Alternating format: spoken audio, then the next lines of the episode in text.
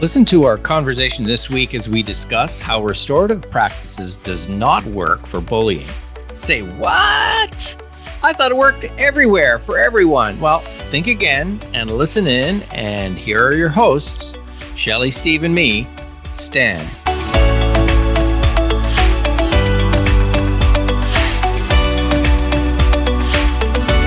At Circle Forum, we respectfully acknowledge that the land with that we gather, work, learn, and live daily are the treaty and traditional territory of Indigenous people. We are grateful for our relationship with the First Nations of this territory, for their care of, their teachings about the land, the water, and our relations. As a settler organization, we continue the journey to strengthen our, our understanding of our relationships with Indigenous people, communities, and nations and also how to move forward together in a good way. We acknowledge the contributions and accomplishments of all Indigenous people across Turtle Island, current and throughout history.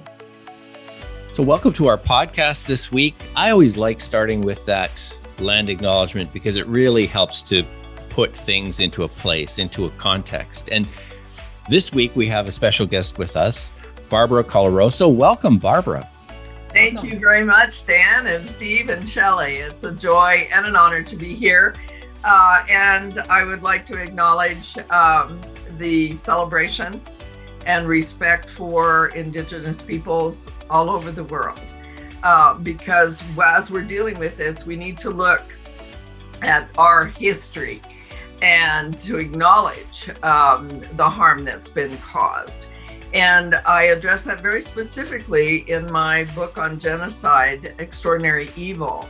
Um, and the fact that it is a short walk from hateful rhetoric to hate fueled crimes to crimes against humanity. I mean, genocide is not an unimaginable horror. It was thoroughly imagined, meticulously planned, and horrifically carried out by people who turned other human beings in their minds into an it, which is what bullying is all about contempt for another human being. Um, so thank you for honoring all First Nation peoples. I love what you talked about and just mentioned now as a short walk. Uh, maybe you can take us through that little short walk. Well, first, I'm going to take you to Rwanda. And I think Stephen Lewis, I said, Is there anything I can do for you? And I ended up in Rwanda working with uh, orph- orphans from the 1994 genocide where in 100 days, almost a million human beings were macheted to death. They were considered cockroaches, which is that beginning of the short walk, the dehumanization of another human being. But when I went into their uh, museum in Kigali, the capital, they had a list of uh, genocides throughout the world.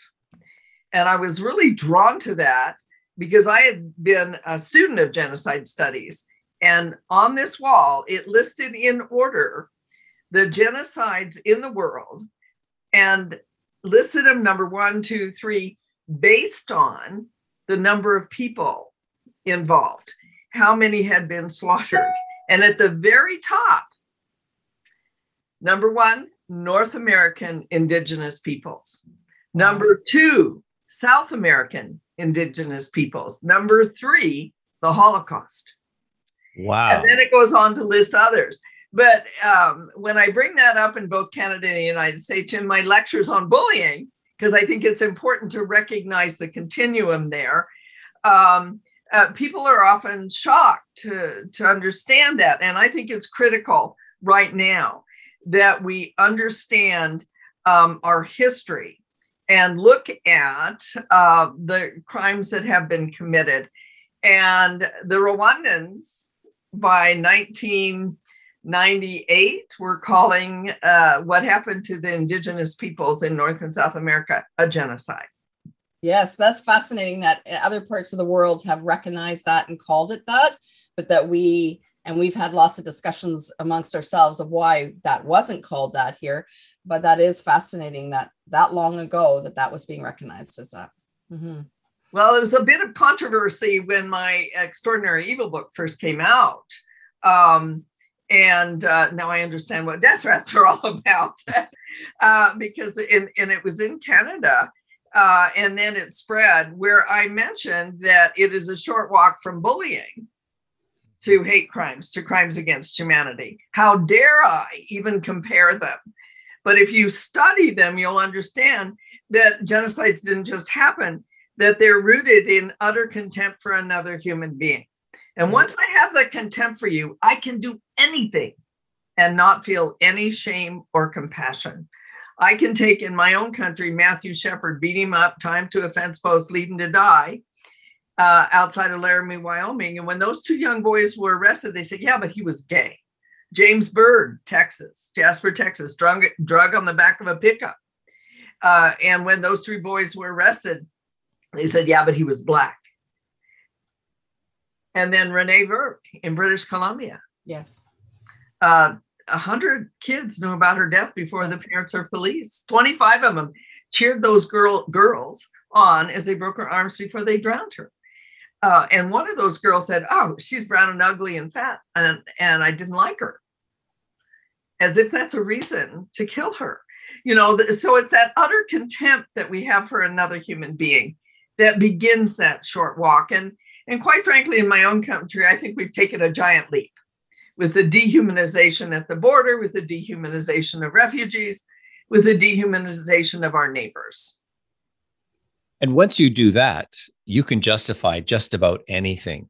Certainly, the work that uh, Shelley and I have done in violence threat risk assessment, if there is justification, and if you can come up with a justification yourself, you're actually capable of just about anything in terms of how you act toward another.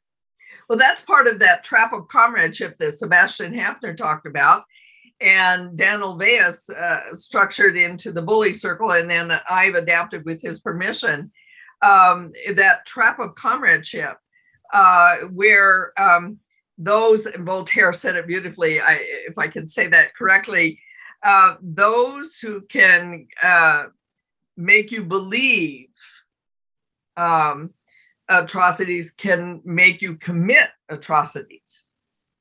So, and I think I've got the word wrong there with atrocities for the first part.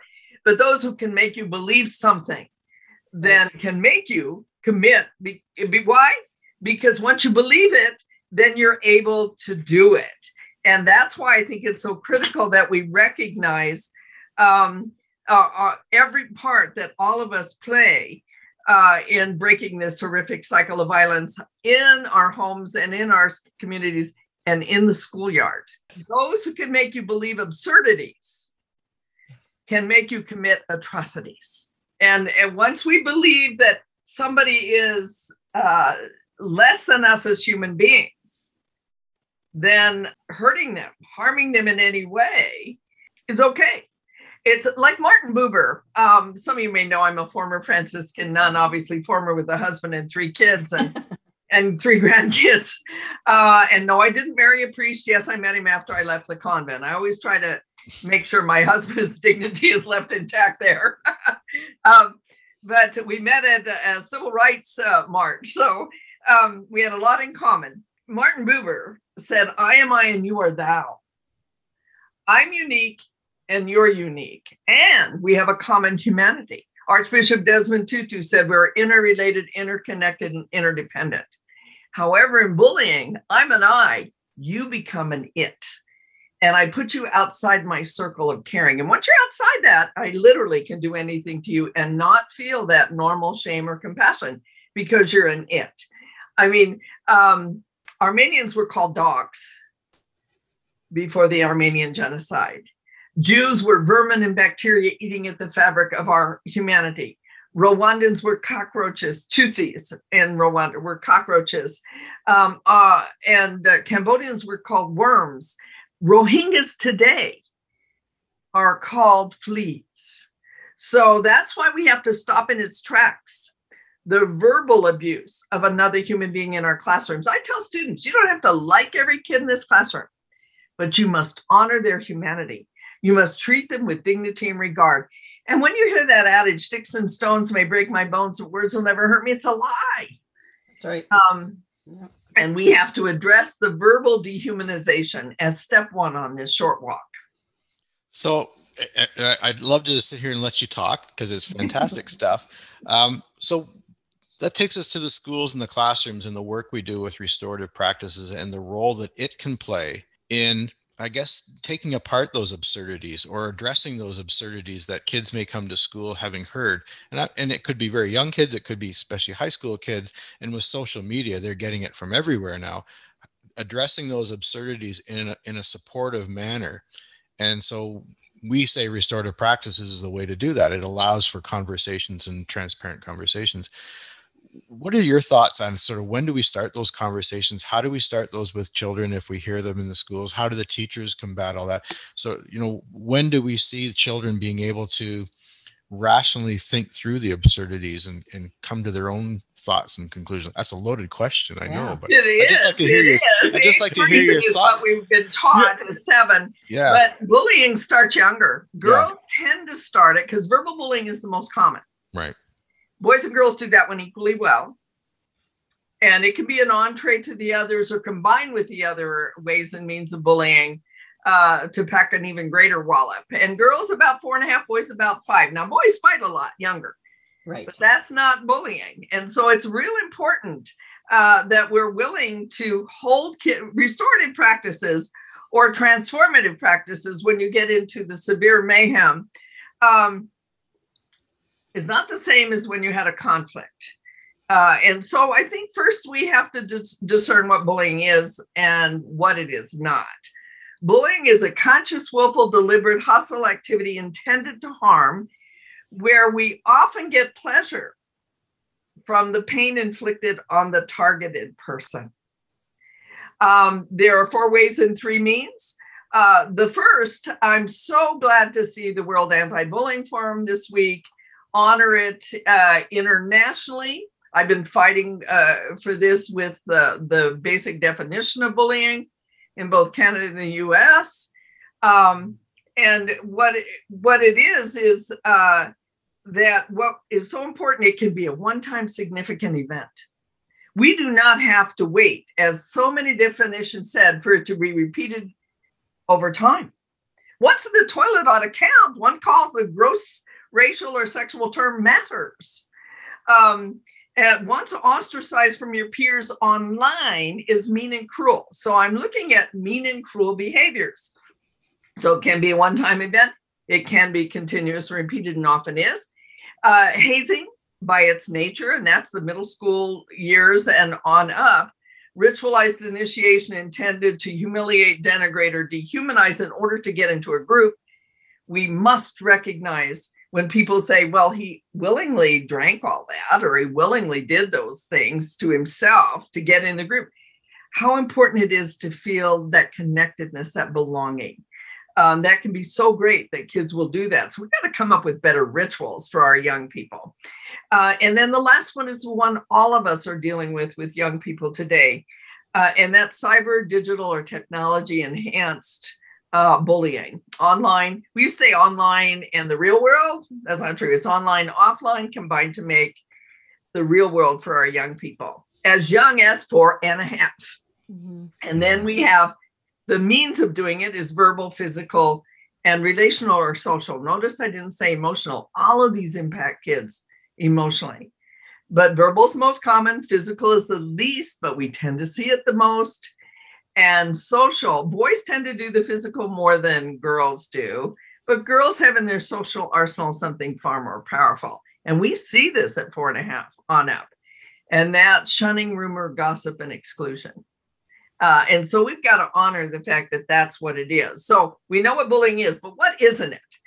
Um, one of the things I think we make as a mistake as parents and educators is the failure to discern the difference between normal, natural, and necessary conflict. Uh, and our job is to help uh, kids learn to handle those conflicts nonviolently. And that's where restorative practices can play a big part, whether it advance to a serious uh, fight uh, or not. But restorative practices that are related to conflict, which is the training most people have, uh, will not work for bullying. And I'll get to that in a moment. But there are two other things that are not bullying that we often have to deal with.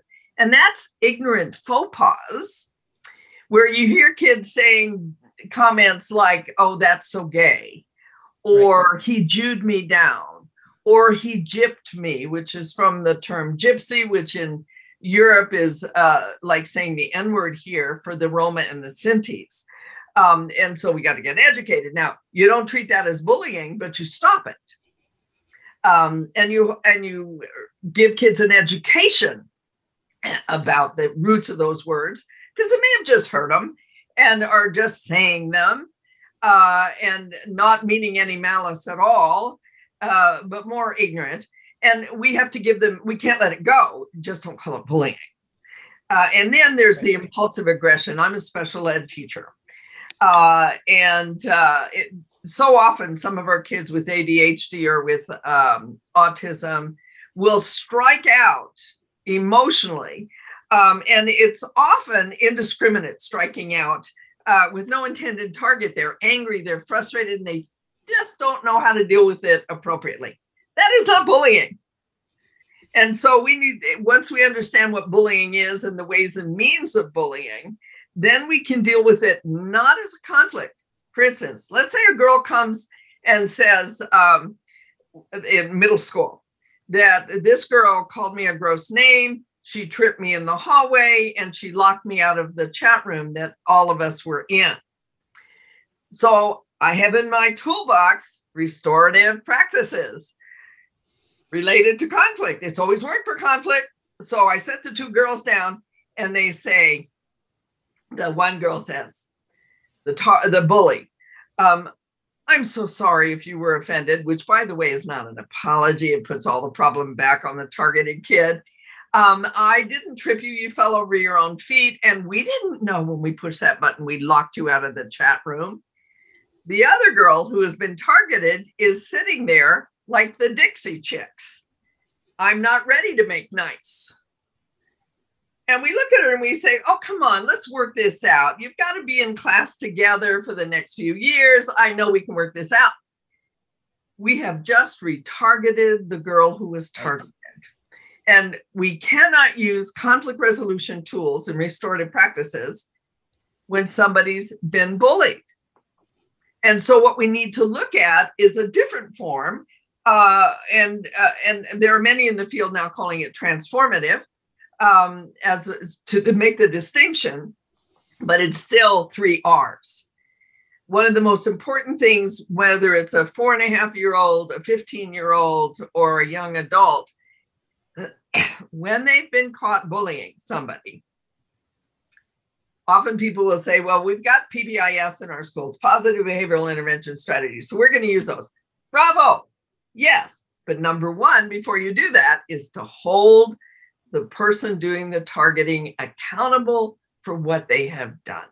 It's so important that targeted kids see that the other person is being held accountable for what they've done.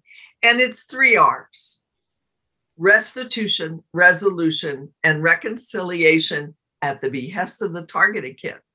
Let's say I'm in the middle of teaching a class and I hear that young girl call the targeted girl a gross name. I don't say, What did you say? Because then they repeat it. I also um, don't tell the girl who was targeted, Oh, just move away or ignore it or avoid her. But what I do is I stop whatever I'm doing, close my mouth, don't say a word, and just stop walking toward the girl who made the comment. And everybody who's still awake in English class, I've taught high school English, um, is watching me. And I go up to the girl who called the other girl a gross name, and I go, No more, not here, never. That was mean. That was cruel. And this is safe harbor for every kid in this classroom. I will see you after class because you've got a job to do. Now, I didn't raise my voice, but I changed my voice. Every kid's listening. They know that this is not going to be tolerated in this classroom. You will be held accountable.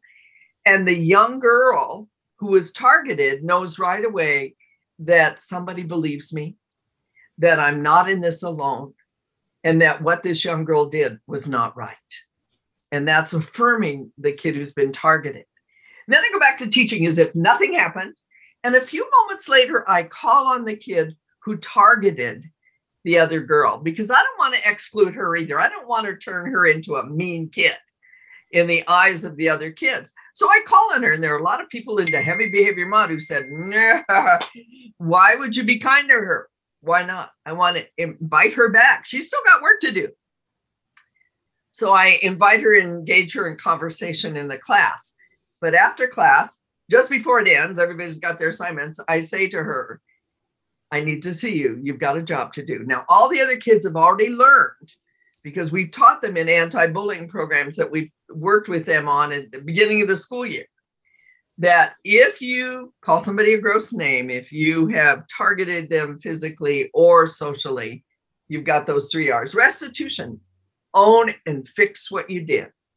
So they need to come see me. And at different ages and stages, it'll be after class, right in the middle, or during reading or whatever.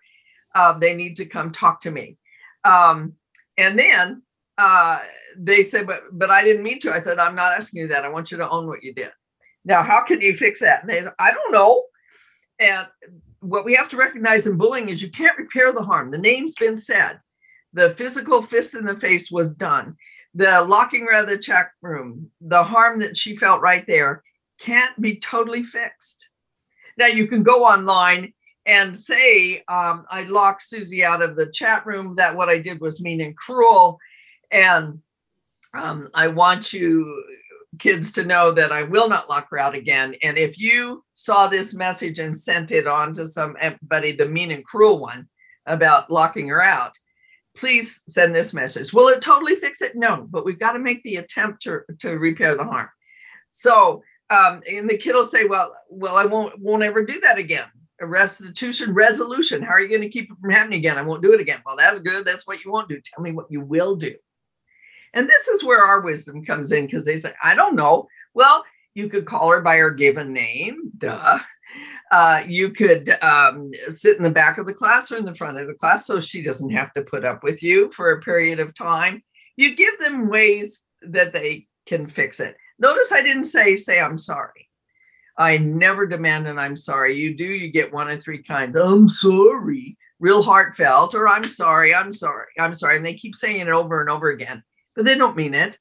Or I'm sorry if you were offended, which is absolutely not an apology. So I I don't demand that. If it comes, great, but it's got to be heartfelt without the smirk on the face. Um, then the last one is the most important. How are you going to heal with the person you've harmed? Now, when she's ready to sit down with you, see if we've given the power to the targeted kid, then you can sit and go through those two R's with her and then try to heal with her. But I also say to that kid, what time do your folks get home? Six, you have till seven to tell them first. Most of the time, I like to give kids who have targeted somebody at least an hour to go home, make the bed, walk the dog, do the dishes, and say, uh, you're going to get a phone call. Because wouldn't you, as a parent, want to know your kids calling somebody gross names before it gets so out of hand? Yes, some, most of us would. But I also notify the administration because they might have more knowledge than I do like he's she's been calling her those names in three other classes or calling other girls names and we got a bigger problem but i wouldn't know that in english class. During the day i also go up to the kid who was targeted and say i am so sorry. What that girl did was mean and cruel. I'm so sorry that happened on my watch. And the sad thing is by fourth or fifth grade we'll have young kids saying uh, it happens all the time. I say whoa whoa time out. Talk to me about this uh, and that's when we say the child needs to go to the counselor because if they have the attitude that I can't stop it, there's nothing I can do, um, I need somebody to spend longer time with this girl, letting her know this is not right. And there are things you can do, and we do hear you, and there are people you can report any uh, bullying. I happen to catch it, but if it ever happens at another time, um, that you can do this. So we support her then the third step can happen. But I also call her parents. But the parents there would say, Who did it? And so often we hide behind, We can't tell you, it's privacy violation. Bah, makes parents crazy. So, what I suggest that educators say is ask your daughter mm-hmm. and let them say it. Uh, and then, what are you doing to them? Well, I can't tell you it violates our. Bah, no. In our handbooks, These are the three steps that I promise you every kid who bullies another kid will go through. And when your daughter feels safe enough and confident enough to sit down with the, the kid who bu- bullied her, then we'll do a reconciliation. If it's sexual or racial bullying that's severe, they may never come back together to deal with this. And you have to protect the targeted kid. Number one, protect the targeted kid. Number two, protect anybody who reported it. Number three, deal with the kid who did the bullying.